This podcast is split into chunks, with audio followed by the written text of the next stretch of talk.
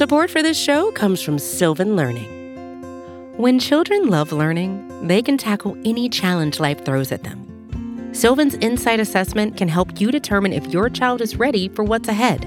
It can also identify gaps in learning and point out areas that could be of concern for your child so they can tackle what's to come. And right now, it's the best price of the year at $29. Go to sylvan29.com to learn more and get your child's assessment for only $29. That's S Y L V A N 29.com. On today's show, we celebrate Bill Russell, debate the best basketball team of all time, talk free agent tampering, and Tiger Woods. Then make sure you stick around for our sit down with Dallas Mavericks GM and President of Basketball Operations, Nico Harrison. From New Amendment and Meadowlark Media, it's the podcast elevating the athlete conversation. Always above the rim, never in bounds. This is Point Forward.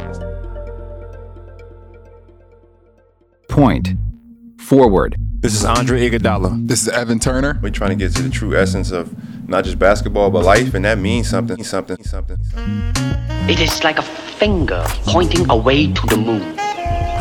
Don't concentrate on the finger or you will miss all that heavenly glory.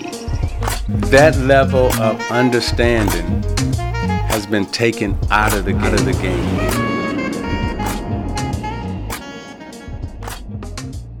So, Dre, over the weekend, not only did the NBA world lose an important figure, but the world in general lost a legend. We start off today by paying tribute to the late great Bill Russell.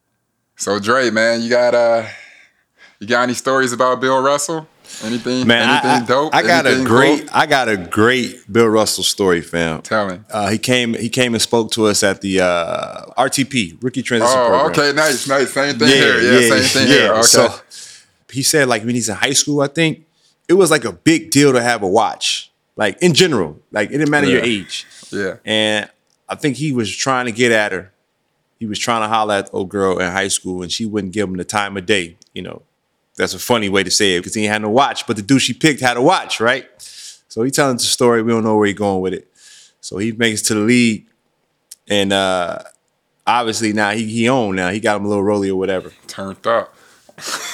It's how it normally happens, right? Like we've been through that. You run into the chick that usually shot you down early in your life, gave you some trauma, Yeah, right? you- yeah. Keeps- At that age, you like 25, probably got 30 on you with a 40K Right. watch. Was she 25, 38, 48? Like, like, you know what I mean? Like something like that. Right. So he said he runs into her and she trying to holler at him now. And he has some like the, the funniest pun on the watch. You know, let me check my time, see if I can make that happen. Look like I ain't got the time for you, baby girl. Fam though. And he had that, he had that laugh. Yeah, like he has that yeah. very unique laugh that's contagious. And he started busting out laughing. And it was funny because the story was funny, but how funny he thought his own story was. You know how we always laugh Yeah, at dudes. yeah, like, yo, you can't laugh that hard at your own story. yeah, but buddy, like, boy. that- yes, I did. right. Yeah, yes, I did. Yeah, all that. it was yeah. so funny. It was so funny. It was one of those things like, man, I'll never forget it. And then just interacting with him through over the, throughout the years, like every time I saw him, it's something about certain athletes Yeah. where their presence speaks for itself. Yeah, it's like wasn't- greatness. Yeah, he looked like a legend when you see him. Yeah, like, wh- whenever you walk up on him, you're like, yo, I got to stand up straight and tall. Yes, sir. Bill. Like, yes, sir, Bill. Mr. He one of them ones. Yeah. You know what I mean? So that's how I always felt with the energy. You know, I posted on my Instagram, you know, when um the the MVP trophy, and you can just see in my eyes the way I'm looking at him, like, yes, sir. No, sir. Yeah. Like, yes, sir. Like he had that presence to him and you know, that was like the epitome of being a black man, especially in his time, all the things that he endured. And uh, just forever grateful for, you know, what he's done for us in our game. That's real. And uh, I remember uh, being at the rookie transition program as well. And I remember somebody raised their hand and was like, yo, who's the greatest player of all time? Is it Michael Jordan? Is it, you know what I mean? Is Right, it right. Magic, whoever, you know what I'm saying? And uh, Mhm. he was like, to be honest with you, we're going to go on winning and just, in general, overall, I, what made some great, I think I'm the best player of all time. I won, it's like I was, I won 11 championship rings. Yeah. And he was like, we were like, well, what about Wilt? And he's like, well, the year Wilt averaged 20 and 28, 50, or like 50 and 28, Yep. we won the lead by 15 games and still won, you know what I mean? Still won a championship. Right. And I remember, uh, Right. I never, I guess I was shocked because that's like the first real old head that kind of sets you straight. Like, bruh, are you serious? Who's the greatest?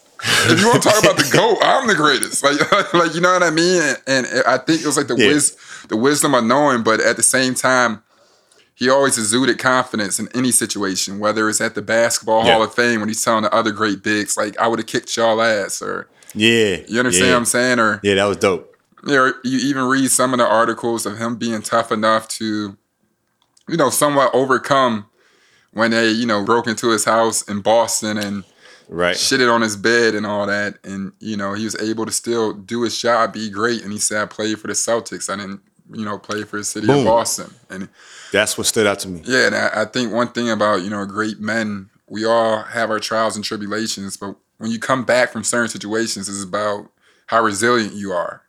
And you know, a guy that won so so many championships could have you know the biggest ego and everything else like that, and and, and sacrifice so much for the city of Boston to you know be dis- disrespected in that sense, but he still you know keeps his you know keeps his focus you know forward and you know could uh you know multitask and kind of you know stay story. stay the course and literally keep fighting and you know doing more and then some you know i thought that was that was impressive Yeah, and I always talk about that. You know, I think we're starting to get back to a little bit more, but you know, we've we've gone through so much as African American men in position of uh, celebrity, and you know, people look for us to you know have answers, you know, and get involved in politics and you know boycotting, and you know, we we get that. You know, all money ain't good money. We hear that now because it's more money than ever yeah but just watching how they maneuvered, like how they moved around, you know, they moved gracefully through it all. And I, when I say gracefully, I mean like they had to hold their head up high. They had a sense of self. You know, they had to speak eloquently. You know, they they the way they dressed. I went back and saw some suits. yeah how they You know, I saw- yeah yeah, I saw him and Wilt. He was always buttoned up. You know, it was timeless. You know, um, he did have some wide lapels, super wide lapels, but it was it was timeless. Like, and you know, he just held himself to you know in, in high regards. Going through all that is what I'm saying. You know, you know, he's supposed to be bitter. You know, he's supposed to be upset. He's supposed to be mad at the world, and you know, I, I never really saw that. And when you see what he's gone through, imagine us going through some of that. Yeah. You know, we take we taking some folks with us. No, no, of You know course, I'm saying? or making that attempt to. and we played in philly you know what i mean so Right, like how right. he felt during that time and one thing that he made up and created was um you know i thought was he always never lost sense of himself because he always said when somebody came up and said, "Are you the basketball player?" He's like, "No, I'm a person that plays basketball." So Yeah, yeah, he yeah. kind of coined a phrase prior to you know more an athlete, and that was that was Yeah. lit because he definitely risked a lot of his career, just like Muhammad Ali and some of those guys prior to Mm-hmm. to speak out and to take a stand in crazy situations during you know the racist times in the city of Boston. Like the courage Right. Mm-hmm. alone was unbelievable. So uh, I appreciate what he did to push the push the game forward and push you know the black man forward as well as the black athlete. Hundred percent. All right, Et. So moving on from one legend to a, a bunch of others. Uh, we, we promised last week. I've already gotten some interesting interaction on Twitter. It's pretty funny. We went from '96 Bulls and the uh, what was it, 17 Warriors, and now it's going from greatest team Yeah, of all time, like just assembled, like any team assembled. And we had the dream, we had the dream team, obviously. Um, we we know which was the first team to go into the Olympics as professionals, and then um, the 2012 squad. You know, it was kind of like everybody was meshing together in their primes. KD, Bron, you know, Kobe, you know, uh, that crew. Um, so that's that's the debate. You know, me, uh, I've always said any team with Michael Jordan on it is probably the greatest team of all time yeah, but I want to give uh, some backstory of why my mind was changed, and um, you know I won't speak for this particular guy because you know he's he, he's he's one of them guys, and um, he said, "Why wouldn't we say we the best team all time?" And this is I, I got I get this from you too now. You know you just spoke about uh, Bill Russell. Uh, not too long ago, in terms of Bill said, "Why am I not the best player of all time? I got the most wins. Ain't that? Isn't that what it's about?" And it goes hand in hand, you know, this guy on this team, 2012, which I was able to be a part of, said, why would we not consider ourselves one of the best of all time? If you break down our crew, who really beating us? And why shouldn't we have that type of confidence when we go out here and play? And this was early on, and I, I, I had I had a different type of energy about me when I went out and played. I'm like, I'm on the best team of all time, Yeah. and and ever since then, I'm I'm really believing that. And here's my take on it. Yeah. You know, obviously, you know, KD. Yes. KD was going crazy. Of course. I, I get that. You- I- yeah. Bron, Bron was in his bag. All Bron right. was Bron. All right, so we- was Bron. Bron. Yeah, so you got top Okay. you got a top two player ever. Okay. And then we got Kobe. Okay. Who could who could be argued Top top, two ever. Top ten. We'll do that for top sure. ten, They're gonna say, but you know, we Kobe fans. All right. You know. And You guys let's not forget, CP is one of them guys. CP no, CP definitely is one of those guys. So I, I'll give you CP. I, I, And here's here's my one. I don't give you David Robinson over over Chandler or Love. Y'all would have had a problem with him. Okay, here's here's where we had problems, Yeah. right? Here's where I give you, right? We'll have problems with David Robinson, Ewing, Malone, Malone, Barkley for Barkley. sure. but they could, you can only play two of those at a time. Mm-hmm. Right? Now, Magic was toward the end and Bird was toward the end. Of course, yes. I'll give you that. That's why I said it depends on what level you're throwing Magic and Bird at. Are we going with that in that time because Kobe was Kobe was still Kobe, but he wasn't Kobe Kobe. Yeah, but- he was just Kobe. He wasn't Kobe Kobe. He was just Kobe. No, he showed up for he showed up for Spain though. he showed up for Spain, Argentina, Yeah. Lithuania. When when we needed Yeah, him, he was Kobe. he came Yeah, through yeah. big time. Yeah. And let's not forget because the NBA, the NBA will do this from time to time. They'll make you forget a guy who's one of those guys. Yeah, for sure. Carmelo Anthony. I think he broke the all-time Melo scoring record. Yeah, he broke the record or something like that. And he broke the record for threes in the game. I Yeah, think he made ten. He made like ten threes against Nigeria. Yeah. I mean, it was the it was the biggest deficit ever, the biggest win margin Right. ever. You know, I got some flack for that. I got a couple death threats from that. That was interesting because you know playing against Nigeria. yeah, against Nigeria. Uh, Deron Williams at one point was supposed. He was known as he had the edge on Chris Paul. Am I right? yeah, for sure. No, I, I give you that. But during that time, that's still not fucking with a Stockton. You think? Now you know my take. You know my take as well too. I'm just saying. Two, two years after that, Stockton's going to battle with one of arguably the best team ever twice. No, And he took them L's, and, and he took that L with uh, Scotty Burrell, Jud Buechler, Steve Kerr on the court. You know what I say? If you see them two on the court at the same time, Yeah, you're right. we getting rid of them. You right. You right. But I'm a Stockton fan. I am. But CP, I'm taking over Stockton. Okay. And and Deron, when Deron is Deron, you see he was put he was putting people on that hardwood. No, you're right, bro. I want to argue with you. And Russ was Russ. We can, I- Russ was not. I, I got Russ it. Was Russ. I- no, Russ is Russ. Don't let me get that wrong. But what what what what was 2012 Russ? All Star, of course, but that's that was still a that's three year Russ. That's a baby Russ type. But I guess he was. It was. He They in just went to the He was in the finals. Don't let me get that wrong. He's putting up 40 in the finals. I just saw that. Yeah, Jen- I just did the recap on it. Russ was Russ uh, because Russ was big for us off the bench. Like he was just a spark. Yeah.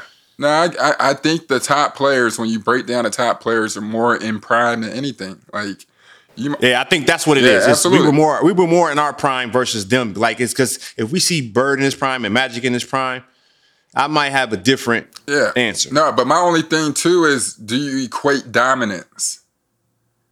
So now, at what level do you equate? Because at the end of the day, we still, with all that said, the dream team past their time or past whatever, they still won every game by an average of what, forty something? Yeah, and I agree with that. All right, so right. so so, so, So- that's all I'm saying. You got hold on. You got to. I take that. Yeah, yeah. Hold on to that. Right. Hold on to that. Right. You're right. But we had the largest uh, ge- uh, margin of victory in Olympic history when we beat Nigeria by 80 some points. You're absolutely right. You're absolutely right. No, I dig it, and that sound about right. That and and Nigeria wasn't. They weren't trash. They competed. They were solid. I mean, 87 points for on a 40 minute bro. We game. just, we just, aggressive. bro, bro. We just had, we, we had one of them games where everybody was in their prime, and I made the, 87 uh, I- points, dog, should never happen. I made the anywhere, shot. bro. I made the shot to break the record for largest margin of victory in the game. 87 points, dog, is OD. Now Pippen was a problem. Pippen was still a problem. So this is the only thing I'm gonna say that might match up. The only one maniacal enough, and don't let me say this and get this crazy, and I'll give it. Right. The only one crazy enough to go head to head with an MJ is Kobe will make me feel better neutral wise. You, you, you know what I mean? Like neutralizing MJ. And then maybe CP's tenacity, bruh. But like CP got the the CP, CP got that. I don't know. He got that winner's gene. He got that gene. No, where no, he no, no. Just find a way. No, absolutely. Um, up until you know April twenty eighth, and then like, you, you- understand what I'm saying? But then what I'm just saying, we never hit the court with MJ, bro. Never. So I don't. Well, I, I don't, I, don't thi- I don't think any of us. I don't think any of us are in his vicinity. Like you know, like when people, there's nothing wrong with being second MJ. There's nothing wrong with that. Like, and I hate when we try to compare people to MJ, and, then then it's like it's not even close. No. And it's like we're not even saying that. It's just that's just just just we really don't deserve to be on the court with him. That's and, my take. and that's what I'm saying. So sometimes we leave out. We'll do a number one or number two ranking, and we don't show how high up number one might be. Oh yeah, Because at the end of the day, when it comes down to it, I agree. You you said a lot of great factors, but then I go back to Michael Jeffrey Jordan, and I'm like, nobody has ever breathed the same air quote. Like, I don't care how how competitive you are. I'm talking about how great he is. I got I got one for you. I got an analogy for you. Yeah. So I think you can you can probably Google this or find a YouTube video. It's an Instagram video that's been going on for a couple years, and it's showing what every country holds in gold, and it starts like small. You know, like one of your smaller GDP countries, and then it goes up a little by little by little, and it kind of goes in a circle up like a staircase, right? And it gives you a scale of how much how much gold like America and China has compared to everyone else is OD. is OD. Dude. When you see the scale of it, it's like it's like you see what's the largest animal? An elephant, right? Like- Like, a mammoth. Yeah, yeah, yeah. And the ne- and then like the next like the, the the next like that's number one, and maybe number two is close. But then you get to like number three and four, it's like an ant. That's the scale of gold we had to compare to everyone else. So that- that's the that's the difference I'm talking about. Yeah. So can we give a quick Michael Jordan is that. Oh, right, right, right, right, right, right, right. That- and, that- and That's what I'm saying. No, and that's what I'm and that's what I'm saying too. Like when you break it down, like he's at that level. So I don't know how good a shape y'all would have been in because we like. Do you understand? I'm, I, I'm well aware of it because when you break it down, we can. I say Kobe could be close enough, but Kobe's just a human version of Michael. True. Do There it you understand? What I'm saying version. a human version of Michael. Now imagine how wild that is. Yep. Now let me say this one last statement on this. So we said America and China had the two most medals. I want to go on a limb and say that America had all the black folks hop back on the, the boat back home. America would be up there with like Switzerland gold medals, and then like maybe maybe Nigeria be giving out them 87 point beatings. It's all facts. but I, I wasn't building the boats. I didn't come up with the plan. No, I hear you, man. I mean, that's that's other countries too. That's like France. You could put them in there. Are you right, you Serge, right, right. Serge, Serge is playing for Spain. Man, Serge, damn near. Uh, what's big fella name? Embiid. I'm like, bro, they. What, where's Embiid playing for? France. Yeah, Yeah, France. That's crazy. that's gonna be interesting because France got a little squad now. They beat us last time, right? Before Jrue showed up. Jrue showed up and saved Yeah. the day. And then y'all keep calling me crazy for my takes with Jrue and the championships that happened occurred around him. Like, stop, Yeah, stop. yeah, because nobody thought Stop. we people we won the gold medal and people still didn't treat it like we won the gold medal. That's how Yeah. bad they were talking about the 2020 Olympic men's basketball team. Literally after Stop. we lost the first couple games or whatever occurred, I feel like everybody stopped watching. had me hot. Yeah. Jrue- but and, then- yeah, I- and it's winning. It's winning DNA, and I think that is that's something that's still unquantifiable. Yeah. Which takes me to Draymond Green and what he did in that championship game as well. You need it like, all right, we got to make sure we take care of business this last Yeah. couple minutes. Who can I put in for safety? Draymond, go in the game. Yeah. make sure we win. Draymond and Jrue. And that takes me to Draymond's free agency. I didn't want to bring it up. I didn't want to bring it up neither. But I, we got to touch on Draymond's free agency. His extension has come up. You know, we've seen, you know, the new media speak on it. What's your take on it from what you've seen thus far? Because you know it's noise everywhere. Like it's two, like now it's two sided. So you got those that say, "Listen to what this man's built as well." You know, he's he's his fabric is in it. Like that's he's a part of the fabric. Like he's etched in that Oh, no, of fabric course. what's occurred. A- absolutely. And but then you, yeah, but then you got other folks that you know that they like. I just spoke to, you know, I just did a, a podcast with uh Shannon Sharpe. You know, don't know when it airs, but. We spoke on that, and I said Draymond always taking shots. People look to take shots at him because he's so loud, but at the end of the day, that man's resume speaks for itself. And that's where you break it down at. When you speak down his re- speak about his resume and everything you built, of course he should get whatever you ask for. But But but if you're the owner, if you're the owner, the team- if you're owner, GM, or president, you're hired for the simple fact of the matter to guide the best interests of the organization. So I take it back to a Danny Ainge quote when he was like traded Perkins. He was like, "Look, bruh, I understand he won. I understand people like him. He's upset or whatever. But if I have to trade Ray Allen tomorrow for the best situation for the team, I have to do that.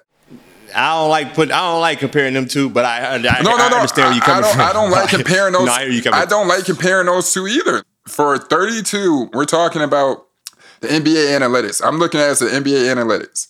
They say technically age 27 and 32 is your athletic prime, correct? Right, Okay, then. right. So now you do that. How old is Draymond? 32? Yeah, he's 32. He's got two more years left. All right, and he's got two more years left on this deal, and then he wants Right. four more years, so that'll take him to 38. Nah, that take. Yeah, you're right. 34 to 38. Yes. Yeah, that'll take him to 38.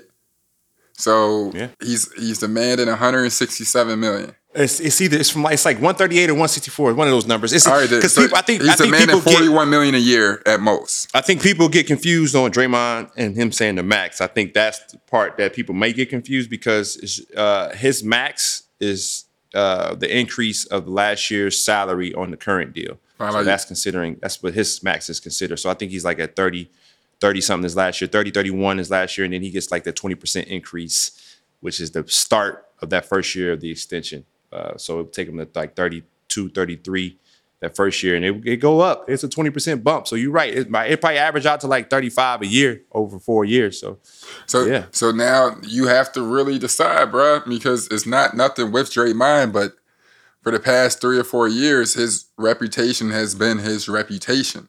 who created that reputation? The media? Or No, I- was no, it a combination? no, I'm I'm, asking the question just perception No, no, wise. I, I'm just asking. I, I, I didn't mean res- reputation. We've been basing Draymond off his resume the past few years. oh, okay. Gotcha. Gotcha. I'm with you. so like, I'm with you. to me, that got him the hun done. Well, here's a question that keeps getting asked. Yeah. Uh, uh, you know, because people been keep asking me, and that's my guy. So This I'm always going to say, gonna be a- give him everything he wants. Yeah. I, I'm saying, I- give him everything he wants. I think so too. Absolutely. I want but at to. the same, but the but the, the the what I'm getting is, are you paying somebody for what they've done or what they're going to do? and this is what uh, And that's the that's the tricky part because you can't you can't keep saying I'm paying a guy because he's going to be good, he's talented, and we're paying him for the future. And then at the other side, when it's at the end, say, well, I can't pay a guy for what he's already done. Because I go, what are you saying? Are you saying you thinking his skills are going to diminish? I'm just saying like what the perception is because you, it's weird that you get two sides of that. No, You know of I mean? course, but you also use a situation, and Draymond can literally scream, "Toronto gave Kyle Lowry a, a whatever," and they said this is what he deserved. And Miami just gave him a bag too. Remember, Toronto said that it was kind of like, No, I'm with you. Yeah. So Yeah. when you break it down, this this is a, Yeah. this is bigger than anything else because what you build up is like if you let Draymond walk, Mm-hmm. Draymond situation is going to be what? Hey man, players go do absolutely whatever you want. Yeah, because because because that Hey, loyalty, thing that over. we keep preaching. Yeah, yeah. because when you break it down, it's back and everything. I see both sides, man. It's, it's forty million a year. I, I think he deserves it from the past, but I just don't see a front office individual or this, today's NBA comprehend. Is there any is there any way you see is there any way you can see he could be impactful from uh from a from a, a leverage position? Like what, what what other teams do you see him being very impactful for, you know, having that um you know same type of uh impact? I think you have to go to a different contender. Would you like him with the Heat? Yeah. He's a heat guy. You would like him with the Heat? Uh, I, Well, his body got a hold up down there. That's what I'm saying. I would like him with uh I think with a crazy scoring duo, I might like I guess I would like him with uh, Portland? Portland. Uh, Por- uh, that's a- Dame's all Dame's always been saying yeah, his name. Yeah, I think I like him with Portland. Maybe a Phoenix type vibe. Somebody threw a crazy name at me one day, and I was like, "Whoa, Atlanta." I like Atlanta a lot. Uh, Trey's Trey. Trey gonna get his twenty five a night. Trey gonna get his money. You know, I love that young fella. DeAndre Hunter. I love Virginia, DeAndre Hunter. Yeah, I love him like too. him a lot, like and he a lot. showed me something. He showed me something in trying to wield him into not getting swept. Yeah. and uh, I, he will. I love that. What is Yeah. it? Game was that game four or five? He had. I think it's five. They, they He's- five because they lost one game. Yeah, they, Yeah. it was in Miami. Yeah. But what he showed me, he he kept them there. Yeah. Like they was faltering. And He's a I winner. like Bog, uh, Bogdanovich, Bogdanovich. I can't tell them two the difference, but the one down in Atlanta, I always liked Yeah, him. but- I loved him. In, uh, yeah, he's a little older, but I always I liked him in Sac. He's like 29, yeah, but they can they, they can go. I, I like it a lot. They definitely need the toughness. Um, Yeah, they need the toughness. And they and they just they went to the conference finals. They made that run. It might have been thought as like I called them the Portland of the East, but they went back to the playoffs this year and they Yeah. got they got to do something. So they they got to they feel like they got to make a move. You can't waste Trey's years. You know what I'm saying? That always is something. So I'm keeping a close eye on it. It's gonna be interesting. yeah. Do you I like you like him in Phoenix or no? I don't know if I like him in Phoenix. I don't think him and CP would complement each other as well on the offensive end. You know, with Draymond, Yeah. you know, he would really will he really stick out like a sore Yeah. thumb offensively because you know he, he's great at having the ball in his hands and you know it kind of takes it away from him. You know, so his usage would uh, basically diminish Yeah. there. So I don't think so. Anybody with high scoring as a Yes. contender, I would take him there because to be realistic, Yeah. you're getting I like that. past few years, you get you're gonna get your six, seven, and eight. But to get your seven, you gotta give him you gotta have shooters to give for him to give it to. Yeah, That's period yeah, yeah. point Or, blank. guy- or, or- or- yeah, yeah, yeah. Or Or, else- that can get to a bucket. or yeah, else, I like that. Or else, and put him in a situation and make it work. Or else you'll get a Portland Evan where it'll just be four points, four rebounds, three assists. Yeah. And you're wasting 30 something million. Like, you understand what I'm saying? Like, Yeah. Yeah. not wasting I 30 like something million, but you, in order to pick him up, you have to implement him you got to implement a lot. And he has to play 30 something minutes. So you got to, I think he got some options though. no, I think he definitely has, bro, his coach, Yeah. the culture alone. Yeah, a true story. He, I think he can go up and bump. You can never measure this because you obviously know how great Steph Curry is and Clay, but Yeah. there, I will argue him being around along with others elevated their stardom in a sense of him doing a dirty work. Yeah, Yeah, 100%. yeah. No, no, no, no, no. That's yeah, Yeah, yeah. We yeah. all know that. Yeah, we ain't got, we ain't got to argue Oh, that. okay, yeah, well, yeah. So I think he'd do that right. Numerous times. right. It's just, man, the number one thing is if his body holds up, bro. Yeah, yeah, you're right. Speaking of free agency, this week news broke that the league is investigating the New York Knicks for tampering with the signing of Jalen Brunson. But it's got me thinking, Dre, with the way we communicate and how things have changed, have there been any free agent signings that didn't have any type of tampering when you break it down? Everybody speaks so freely, like literally.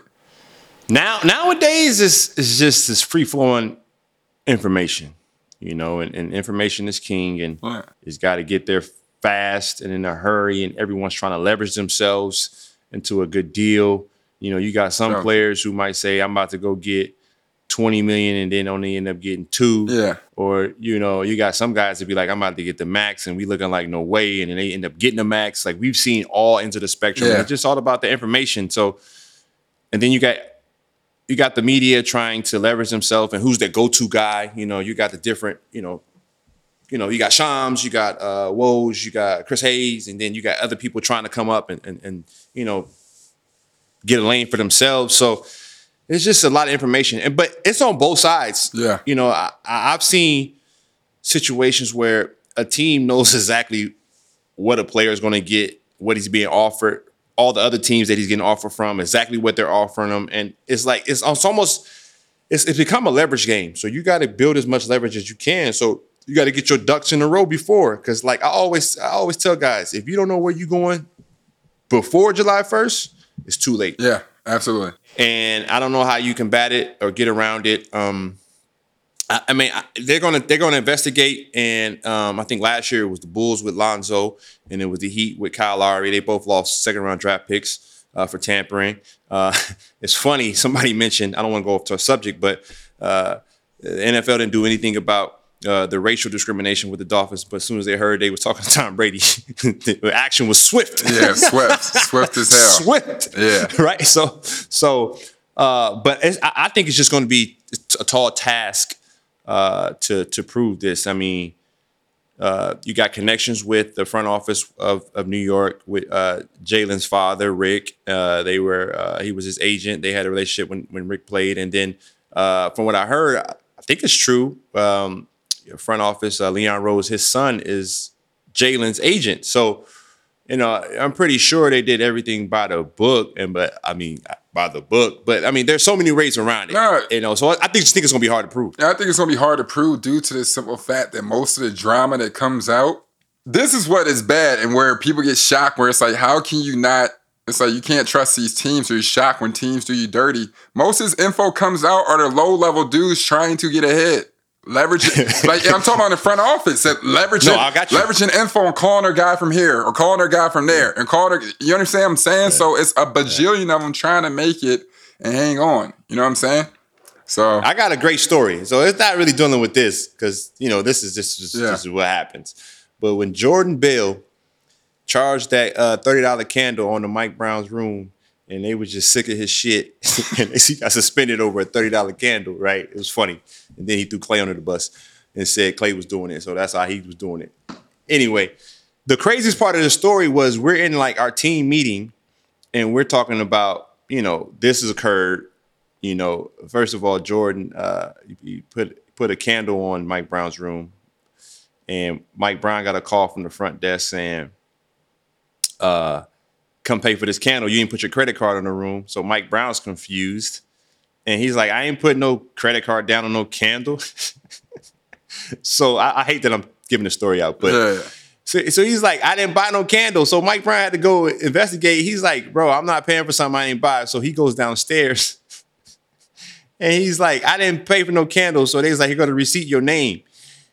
Hey man, go get the cameras, man. I ain't got time.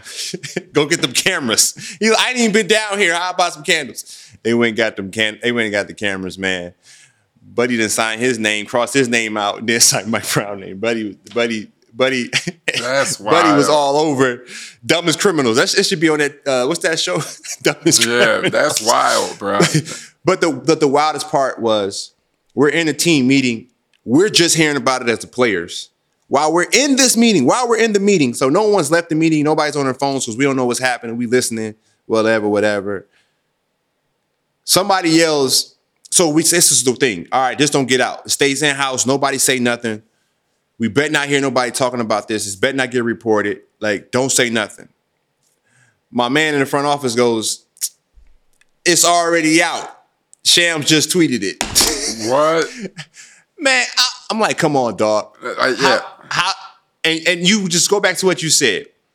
It's them low level guys, and it's like somebody leaked it before it even got like before it even got to us in the meeting. It was leaked, bro. It was it was crazy. No, that's absolutely wild. So the whole inside info on that type of stuff, we talked about tampering and trying to get players paid. There's little stuff that's tampering that get players not paid.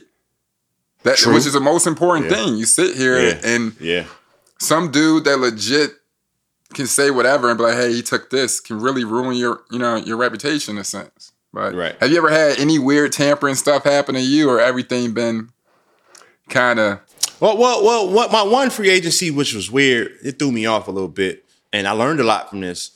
Where it was, you know, we had a number in mind, like a range. So you, I go into free agency, seven sit down my agent. All right, this is the range we think we're gonna get, or else why opt out? I opted out of my first big deal. So this is when I left Denver, and I'm opting out with a big number on that last year, and you know, learning from other guys. Richard Jefferson, he opted out. People were saying why, and then he just you know opted out of 16 million to go get 40 million. So, Yeah. all right, makes sense. So all right, I'm opting out of my last year, my deal. So what's our market looking like?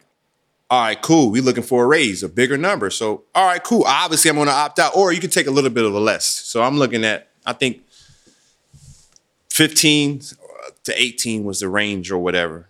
And we get to free agency, and it's just a dry market for whatever reasons. Like nobody got paid, and I got feedback as if it was spoken amongst the league. Okay, this is his market, so don't nobody go outside this range, which is essentially a monopoly. Yeah, of course. You know what I mean? Yeah, yeah, yeah. And it just threw me off, and I didn't know whether to believe it or not because I'm saying, are the people I'm working with trying to save grace because they overshot the market? Yeah.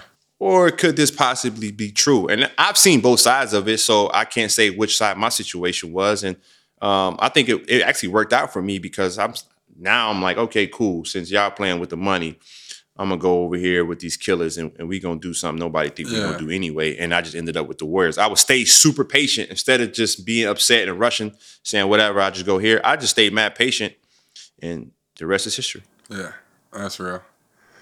And shoot, that was the biggest lob ever. And, and and now I can do this on camera. That's what I'm saying. Little yellow, yellow wristwatch, Gucci flip flops. Yellow. Wrist. Oh, boss. Yeah, bars. you already know. In the show. Yeah. End the show.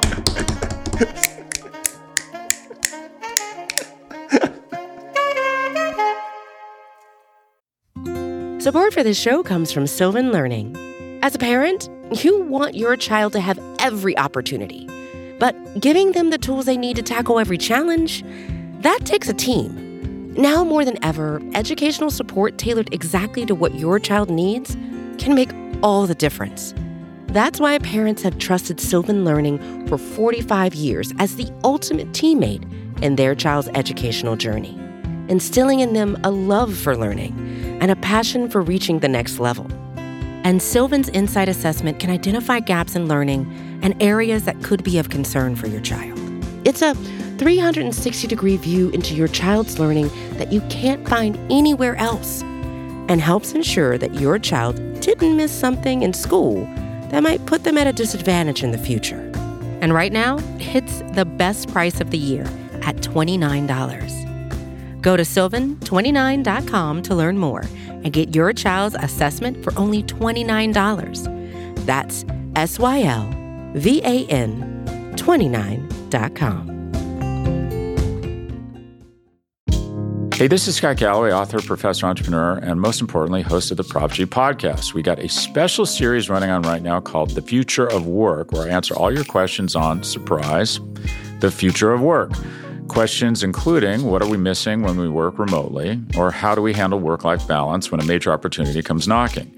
From the provocative to the technical, we're offering insights you won't want to miss. So tune in to the future of work, a Prop G Pod special sponsored by Canva. You can find it on the Prop G Pod wherever you get your podcasts.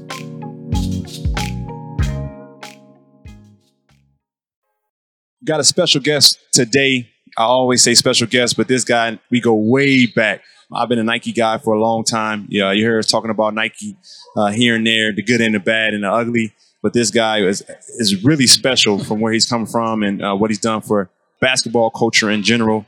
Y'all welcome, good friend of mine. What's his name? Mr. Nico Harrison. It's a guy that no one knows about, but they will soon. He is currently the GM of the Dallas Mavericks. But you've had so much of an imprint on Nike, and I don't know if we've ever seen this type of transition. And what you've done this year with the Dallas Mavericks is is, has been uh, amazing. So let's go back to the beginning. You know where you come from, and you know how your basketball career started. First, I'm from Portland, Oregon, and so you know Portland's represented in the, in the NBA a lot Yeah, for lately. sure. Yes, Uh, big so, money. You know, we pride ourselves. We're small, but we pride ourselves in being impactful, especially around basketball. It's like basketball culture is everything in Portland. Mhm. Yeah. I went to Montana State, and you know, we talked about earlier. You don't go to Montana State to go to the NBA. Right. so you know, I used basketball as a vehicle to get to where I wanted to. So I was I was uh, pre med in college. That's what I thought I was going to do was study medicine. But I did love basketball, and I had a chance to play overseas. Mhm. So I played six years overseas. And when I came back overseas, I decided I didn't want to spend uh, my 30s studying medicine. yeah. So dumb luck. And I'm from Portland, so I obviously grew up right behind the shadows of Nike, but I didn't really know that that was a job. Yep. Right. And uh, dumb luck, I just tripped and fell and, and got a job there. And I was there for 20 years, all in basketball. And towards the end, you were the vice president of uh, North America basketball operations, right? Yeah, actually, my last job there, I was uh, vice president of all North America. So I had our college partnerships, our football, Wow. all the sports. Oh, football too as well. yeah. Okay, Yeah. okay. Well, let's go back to the beginning, and I want to talk about you know you, you didn't even you didn't mention it, but we were having a conversation about it earlier. You went to West Point, so I'll give this crazy story about West Point. So I'm starting to get recruited by a lot of different schools, but not quite high D1. It was like mid major, and people were starting to find out about me a little bit. But I answered the phone this day and get this interesting call, and a guy goes, Hi, this is Sergeant such and such from West Point Academy. And I don't know how to react to that because I don't know about West Point. All I remember was towards the end of the call, he said, if you spend 30 years at West Point Academy, the rest of your life is set. I, I knew my mistake. 30 years. 30 like, how old am I? 30? Oh, wow. But as I gotten older and I started hearing more and more about this West Point, I didn't understand the prestige that came with it. And then, you know, Coach K, he was West Point, correct? Yeah. Bobby Knight? Bobby, He was West Bobby Point. Knight, yeah. yeah, yeah. So, and we always talk about your favorite quote from Bobby Knight. Yeah, journalism is one step above prostitution. How do you feel about that? you like that? No comment, but it's a great quote. right. Great quote. So, you know, talk about your father and his influence on you in terms of being, we always talk about African American men and being in president, GM type positions, and you've come into an elite company, but go back to your roots and how your father was big on uh, academic success. Yeah, absolutely. So my father, I mean, he was born in 1930. So Oh, wow. as a black man in 1930, that, they didn't have opportunities. Right. Mm-hmm. And so for us, he always wanted to make sure that we had opportunities and everything was about education because he's like, hey, you could be good in sports, but use sports to help you get education because I can't afford to send you to college. Right. But let's work on this sports thing so you can get a free ride to mm-hmm. college. And so that that was kind of our that was our mentality. That's right. And during that time in college, you were a two-time Arthur Ashe Jr. winner as well, right? Yep. It's Yep. a pretty uh, prestigious. Tell me what that was. That was the award for the best student athlete of of color, right? yeah, I was student athlete of color and amongst all the college universities. And again, you don't go to Montana State to be an NBA player. You Yeah. go there to set yourself up for life. Yeah. And so it just, I always felt like my balance of I could have been a better student and I could have been a better basketball player, mm-hmm. but I couldn't have been a better student athlete. Right. Mm-hmm. Mm-hmm. So, so let's transition over to Nike. You know, you spent some time playing overseas. You, you've had a lot of things going on in your life that's kind of seems to make you well rounded. You've seen different cultures, different places, but how did it come about that you know you're applying for a position at Nike and you know you think you're going pre med and into uh, pharmaceutical sales? How did that come about? What was that discussion like, and, and what was your goal getting that job at Nike? Really because I, I didn't have a lot of experience in terms of corporate America. Because mm-hmm. again, I'm pre med. I played basketball overseas. That was very narrow limit. My parents didn't have a, you know, my dad was aluminum factory worker, so I, I mm-hmm. didn't, I was, I didn't have a lot of uh, just experiences outside of outside of that. So when the job came open at Nike, I actually didn't know that was a possibility hmm. because nobody's ever shared that with me Right. and it sounded crazy. It sounded like it was tailor made for me. You know, working in Nike basketball in the NBA, I'm like, Psh, sign me up. So, so walk me through what your day to day would look like as that, as that position, or give me the title of the position early on and how you were Yeah. player relations with the representate or rep, repping the players. Yeah, so I was a Southwest Southwest field rep. I actually lived in Dallas, Okay. and I had 12 NBA teams, and I had all the Nike reps or all the Nike players on those teams.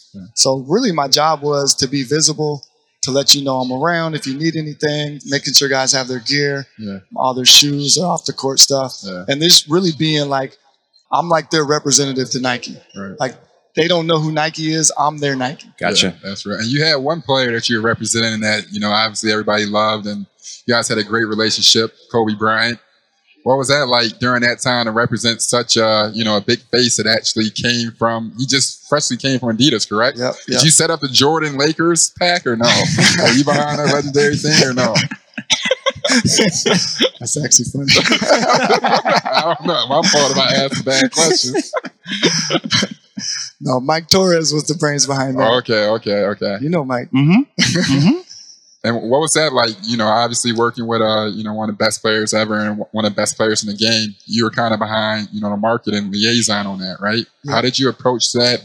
How did that give you confidence? You know, obviously you you say you went to Montana State not to make it to the NBA, but now you're around some of the best players in the world. Were you intimidated, or did you know you were supposed to be there? And how did you get them to listen to you and trust, you know, the guy, his his branding, especially considering, you know, what I mean, he was trying to restart.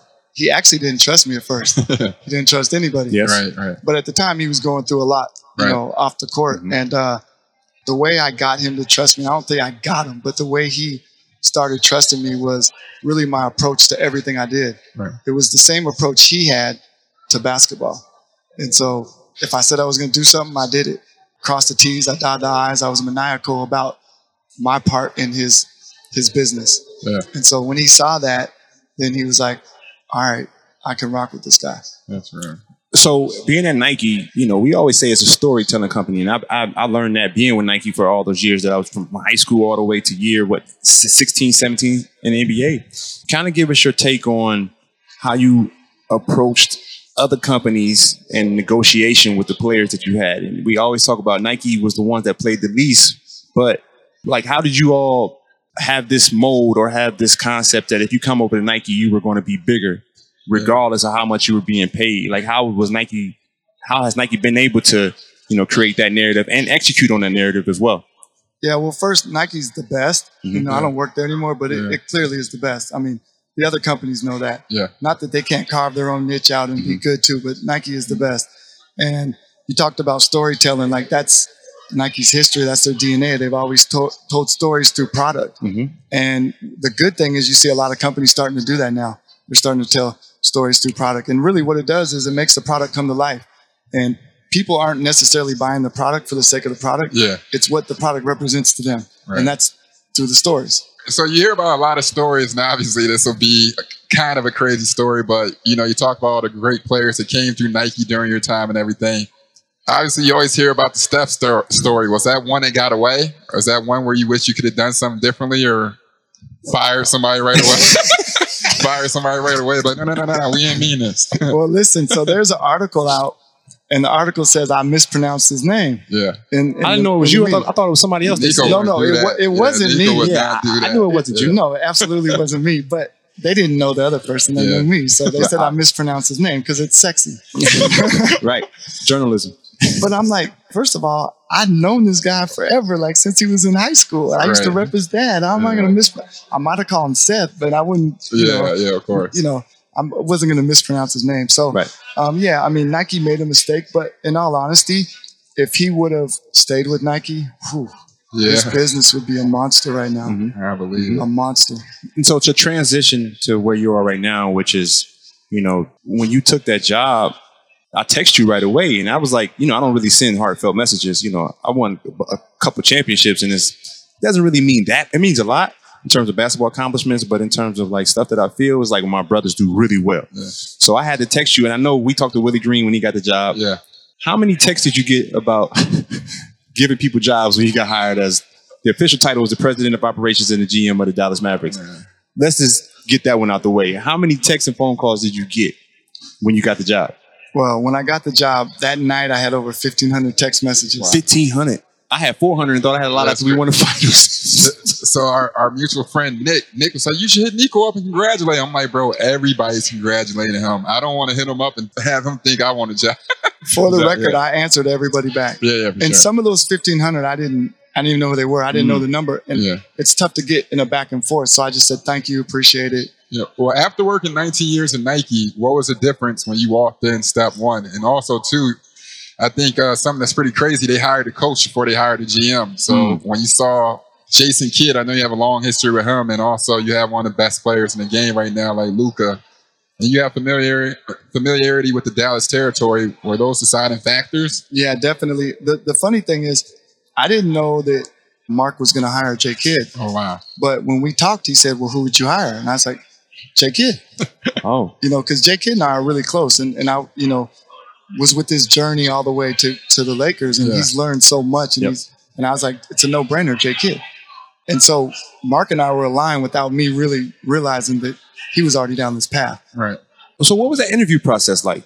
How did you know you wanted to leave to leave something like Nike and take the job, which is not as stable, not as secure as the NBA GM? And after Carlisle too, right? Co- correct, Yeah, correct. That was kind of Yeah. Um, it wasn't much of an interview process. It was a conversation. Yeah.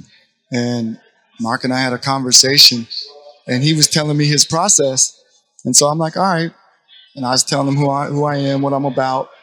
And then four hours later, it's like, hey, he wants to, wants to sign you. Oh, that fast. wow. I'm like, well, what about the process?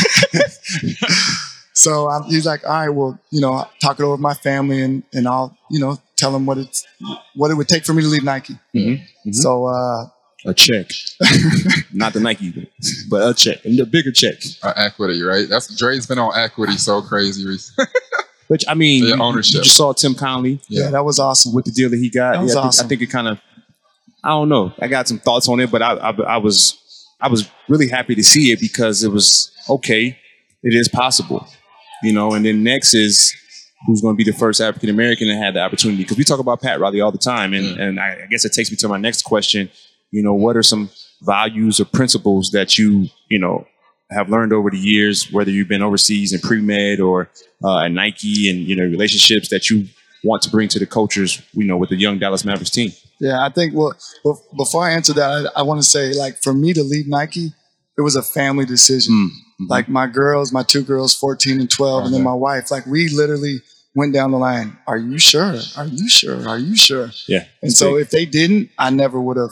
I never would have left. But I think the city, um, the owner, Yeah. the coach, uh, the fans, and then my family. Mm-hmm. It made it made it easier. Yeah, Gotcha. But, but you had a big first year, you know, and uh, on the court, you guys went to the Western Conference Finals versus, Yeah. you know, the honorable Golden State Warriors, obviously. and uh, and also, too, you, you've been in the middle of a pretty, you know, your first ever, uh, you know, free agency in the NBA. So, you know, talk about that. How did you think the first year went, top to bottom? And also, too, how, how you feel about free agency and all the, or you, you can only tell us so much. Right, but- right. Nah, the first year went, you know, if you'd have told me we'd have done what we did, sign me up. Yeah. You know, especially in December, I think we were 16 and 18 at one point. Yeah. Yeah. You know, Yeah. so so to turn around, but you know, all the credit goes to Jay Kidd and the staff, and then the players obviously for Right. executing. Mhm. Um, and I think you know, you get a new coach, a new GM, trying to create our own culture, but with a group of guys who've already kind of been there. So Yeah. it takes a little time to, Yeah, to get everybody on the same page. But you know, we we finally did, and then so now it's like, okay, how can we keep our core together?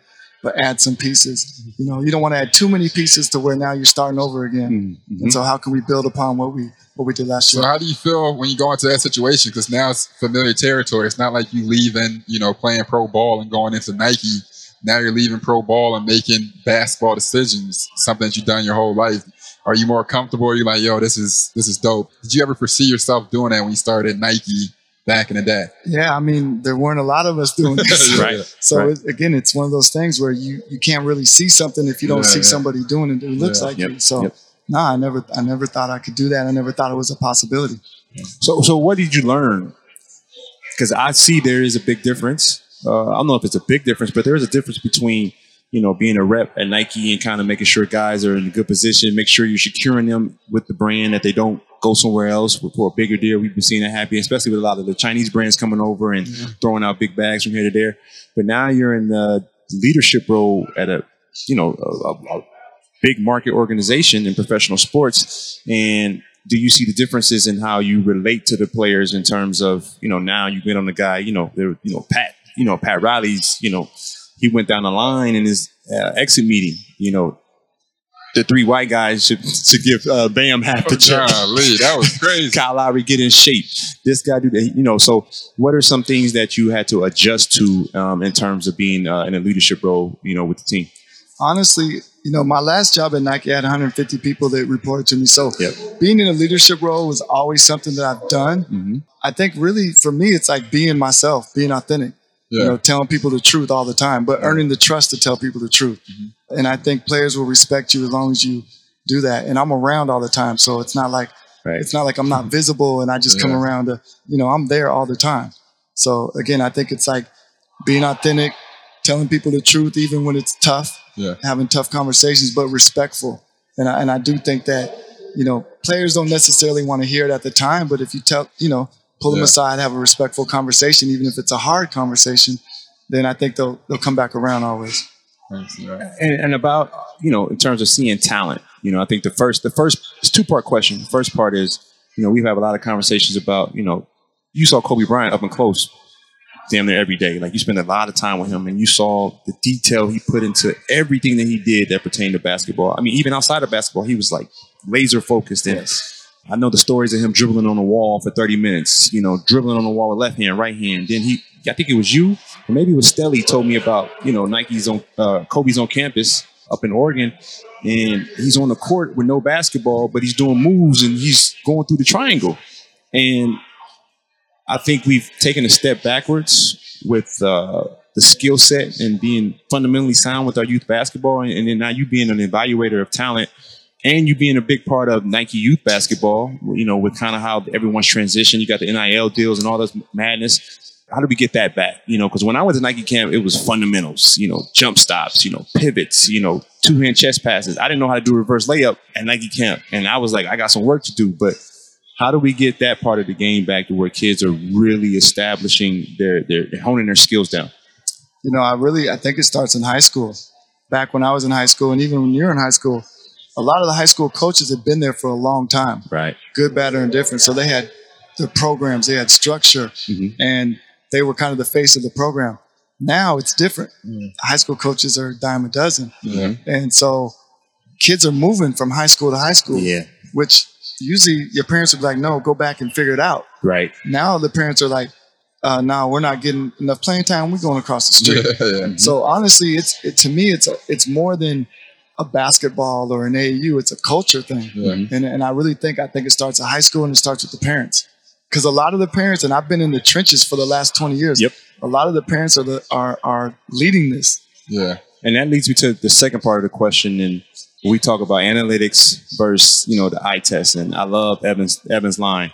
And when it comes down to it, is what separates the the Jimmys and Joes. Yeah, it's what is- not it's not the X's and O's, it's the Jimmys and Joes. so, but at the same time, you want to have. I think you use analytics to back up the eye test. So for you, uh, give me your split. You know, you got two sided. You know, how much do you put on the eye test, and then how much do you give analytics in terms of the the, the overall theme of it? Yeah, I think uh, you rely on the eye test. I think that's that's first and foremost because here's the one thing about putting a team together in analytics: like there's no human factor. So Right, so where right, right. where's the input for Yeah. you being a good teammate? Mhm. You know the positive effect you have on everybody. You being a leader. So you might not score a lot of points, but if you're a leader, and I know you make everybody else Yep. around you better by just your leadership, Yeah. then that doesn't show up on analytics. Yeah. But I do think analytics are important Yes. because it shows a lot of holes that you don't see through the eye. Yes. And when you see analytics, it doesn't jive with the eye test, then you got to go back and look at it again, and that's a good thing. Right. Mhm. And so, so I think analytics has its place, but I do believe you, you start with your eyes, and then you use analytics to either back up what you saw or make you have to go back and look at it again, or try to find holes in what you saw. Yes, yes. And let's, I'm gonna go to your your second favorite player. You know, I know who your first favorite player is, Tatum. But you know, your second favorite player is. Luka Magic Doncic. So, did you have a relationship with Luka before you took on the role? Yeah, I did. I did I have a relationship. I mean, we weren't like best friends or anything, but worked with him. Uh, you know, signed him to his deal at Nike and at Jordan. He wasn't Nike when he first came into the league. He was Nike, and then he switched over yeah. to Jordan. he was Nike. yeah. Then he went over to Him Jordan. and Zion went the same time, right? Or no? No, no, he went before Zion. Yeah, Zion. He went Yeah. before Zion. And then I just texted him, I need his new shoes, so Yeah, he that- can make it happen too. That was a hell of a gift. I work. For, I work for the Mavs, not Nike. no or no, just tell Luka. oh, I got that. I can do that. But in terms of you know that relationship being built beforehand, and then you know he's about about to be the face of the league, and how do you continue to you know have that you know personal relationship, but at the same time have the business relationship with him, and then trying to help him become a better player? Kind of what's your mindset behind that? Just being present and, and continue to work it. Like it's not going to happen overnight, Mhm. but uh, you know, spending a lot of time at it, working at it. It's it's part of the. You got to work at it. It's not, you know, day one we're going to be besties, but you know, working at it, um, establishing the relationship and the trust that I'm going to work hard at it and I'm going to do what I say I'm going to do. There's no like pressure or anything. Like when you first got the job, like, oh God, I can't be the guy that let Luka leave. Like that type of thing. You know what? I don't. I'm an optimistic person, so like he's under contract, so yeah, yeah. you know, for a- for a lot, you know, a few more years. So I don't. I don't even think like that. Would No. you take Would you take KD? That's what I want to know. Good question. Great question. Would you for a Luka Doncic? No, you can have both of them. How you gonna give up the whole four through ten? Is 11? KD that good? I guess that's the question. KD, is, of course, is that good. Okay, then. So you got to answer the question. Y'all trying to give me a five? oh, he can't talk about it. Oh, you My can't. My bad. Nah, you rich man. You worked at Nike for 19 years, man. Nike stock is low right now, bro. No, it's Uh, not low. It is low right now. It's still it's still above hundred, right? It is. But it's it's been split like four times since you've been there. Five times. I've been on it. when I retired, it was like 165. Yeah, it, but it split like four times. No, no, I know. I've been watching it. I know. I'm on Trust it. me, I, I used to have a lot of stock options. Yeah, because it was almost like uh, Eddy Cue was a good friend of mine, and I asked him who was his financial advisor, and he said, "When you got stock like Apple, you don't need a financial advisor." I feel the same sentiments for Nike, and I just sent the group chat Yeah. uh, this uh, this stock news, uh, tech news I read every day, and um, a part of it was uh, in a recession, what companies do you invest in? The two companies were in there, Tried and Apple true. and Nike was in there. Absolutely. Tried and true ones. So he was his original statement is correct. Pockets can deal you straight. Don't worry, man. Nico, Nico's a modest man, man, but you you can you can sense the swagger off. him. All right, let's just throw some some quick fires at him. On what occasion do you lie? If it protects the person I'm talking to. Because I had a GM lie to me this morning. Ooh, and I thought I knew him. I'm coming for him though. Yeah. Oh, oh, oh, oh, that's tough. Damn. Okay, we'll talk about that later. All right. So Well, that's that's like a flat out lie. I don't do that, but I'll so, I'll I'll do like a soft little Soften the blow. yeah. If it protects the person I'm but you knew to. I was lying. that type thing. When you was uh, give me. Can you do this? Can you, can you give us his top five right now in the game? Can you give us Top your top five five, what? players? can you? I can give you one, Luka. All right. Cool. All right. Bet. Christian Wood. What, what what do you see him Yeah. bringing to the team? And that was a pretty Big- big, trade. that was a hell of a trade. And then it was looked at as a brilliant trade because I think he's really good, but it's always, you know, you see a guy with that much talent and you ask yourself what's missing. So, you know, how you see him being implemented to the team and what do you look forward to with him? Yeah, I'm excited about Christian Wood. I think he gives us offense at a position that we didn't typically have offense out of. You know, he's a guy where if you switch, he's going to punish you. Yeah, for sure. and that's a big deal when you when you have Luka. Yeah. Um, so his talent is undeniable. Everybody knows that. I think you bring him into a winning culture, mm-hmm. and you're going to find out that he's a winner too. Yeah. And You all also signed back who JaVale McGee as well, I right? like JaVale. That's big. That's a big time signing as that's, well. that's so. major. Gives us rim protection, rebound leadership. He's won one two championships. Yeah. Which You're is an understatement. People forget JaVale over his past six or seven years Yeah. of his career winning, Yes. how much he's matured, Yes. how much he's accepted his role. Yes. Like that, that's a big Yeah, time. that, that was that was major. I mean, that's everything. So, so yeah, yeah, okay. So here's my question for you: We're in an age where everybody's trying to get paid, and it feels it feels like winning isn't as valuable in terms of how do I get paid. So, how do you get the, the intangible players to buy into if you do your job and help us win? i- Is is it really beneficial for the player? I mean, I obviously think Yeah. so because that's what I did. But yeah. Yeah, I, I mean, I believe in it. Mhm. Like the goal is you come by in, you're going to get paid. That's Yeah. that's the goal. That's so. I, I think when you win, your stats aren't as important. right, When you Absolutely. lose, then your stats have to be amazing. But when you win, you just normal stats. You're going to get paid. Mm-hmm. So yeah, I think it's I think it's important. I think people still believe in winning, and you know, I, I think it's everything. So for yourself, obviously you've been modest this whole time, but you're well accomplished. For yourself, do you have any personal goals, or do you have yourself a time limit of being like in the next decade? I'm gonna try to get a championship for Dallas, or are you going to battle with Brad Stevens for co-exec of the year? Like, you know what I mean? Like, is there anything where you go up there and you're like, all right, I, I've killed it at this level. Let me see how I can attack and conquer it in a fun way, not in a Yeah, selfish yeah, way, yeah, but in a fun yeah. way. You know what I mean? Goals are important. Yeah, honestly, for me, it's not really about individual goals Yeah. because, like, I, I turned 50 this year. Oh wow! So time. it's like, Yeah. how can I find my peace? black don't crack. Yeah, you know, like you. 37. Check your phone for my girl number or something. Like, boy, what you? You was with Nico? you was with uh, Nico? Yeah, my fault. Keep it. Nah, but really for me, it's like, how do I protect my peace? How can I take this team, the team with the players and the and the actual players? Because I do think the team surround the players is just as important. How can I impact their life? How can I be a leader that that, that can they can look up to and I can make you know their day when they come to office better? Um, that's important, impacting people's lives. But but honestly, like my own peace too. Yeah. Like how can I find a career that I love, um, that I enjoy? I'm going to work hard regardless of whatever I'm doing, but something that's giving me as much back as I'm giving to it. Yeah. And so I'm year one. I enjoyed it, but you got to realize year one, I'm drinking from a fire hose. Right. So hopefully year two, it's like the second time around, I might be able to look around and you know enjoy it a little more. Yeah. Um, so you know, I really don't know, but for me, it's like protecting my peace and uh, Mm-hmm. and trying to give give to the people's you know as much as possible. Uh, one last thing that you all do, I think Mark does a great job. You see certain organizations when they come back, they don't show the former players as much love as they should. But I always appreciate when I went to a couple of Mavericks games this year. You see um, Shawn Marion walking around. Yeah. Obviously, you see Dirk in there sometimes. What they did for Barea, Devin, yeah, Barea, Devin, Devin Harris, yes. like everything like that. Like as a former player, obviously, and you know, a pro player, and, and as a exec is that a big thing in regards to culture? You're, you're saying put the people around and everything, and, and I think like Dallas does the best job of setting guys up for post career. Is that something that also you want to keep up as well? Yeah, absolutely, and that's all led by Mark. Like yeah. I can't take any credit for right. that. That's that's a thousand percent led by Mark. Shout out Mark. Yeah, he's. I mean, that's important, and yeah. you know, players need that. Like yeah. they, they like coming back and feeling like they're wanted, and you know. Yeah.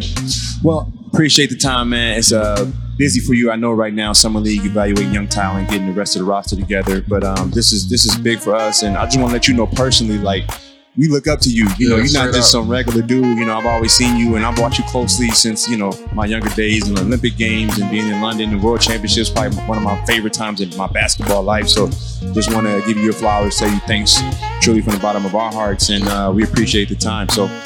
Thank you for tuning in to another episode of uh, Point Forward Podcast. Myself, Andre Iguodala, and Evan Turner. Can't wait to see y'all again.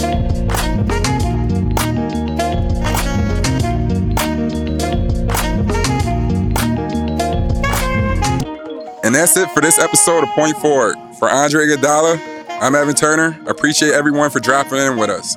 Please rate, subscribe, and share.